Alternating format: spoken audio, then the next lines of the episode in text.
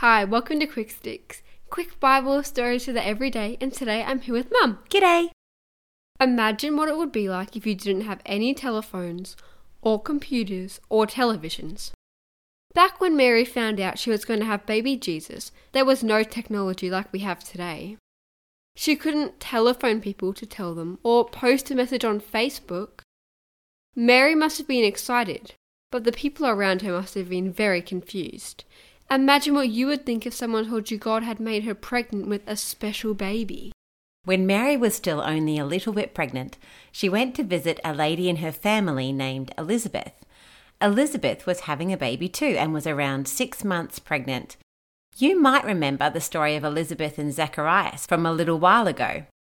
When Mary walked into Elizabeth's home, Elizabeth could feel her baby jump inside of her, and she yelled out to Mary, Blessed are you among women, and blessed is the baby you will have. Why am I so favoured that the mum of the Lord should come to visit me? As soon as I heard your voice, my baby jumped for joy. You are blessed because you have believed that God will fulfill his promise to you. It was lovely that Mary had someone who could help her and be happy while she was getting used to having the idea of having a new baby. Mary stayed with Elizabeth and went home when Elizabeth was about to have her baby.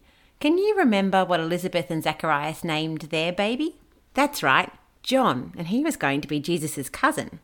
It's so great when our friends can be excited about good things that happen in our lives. We can be a good friend like Elizabeth when we're excited about good things happening to other people. That's good news. Have a great day. Bye.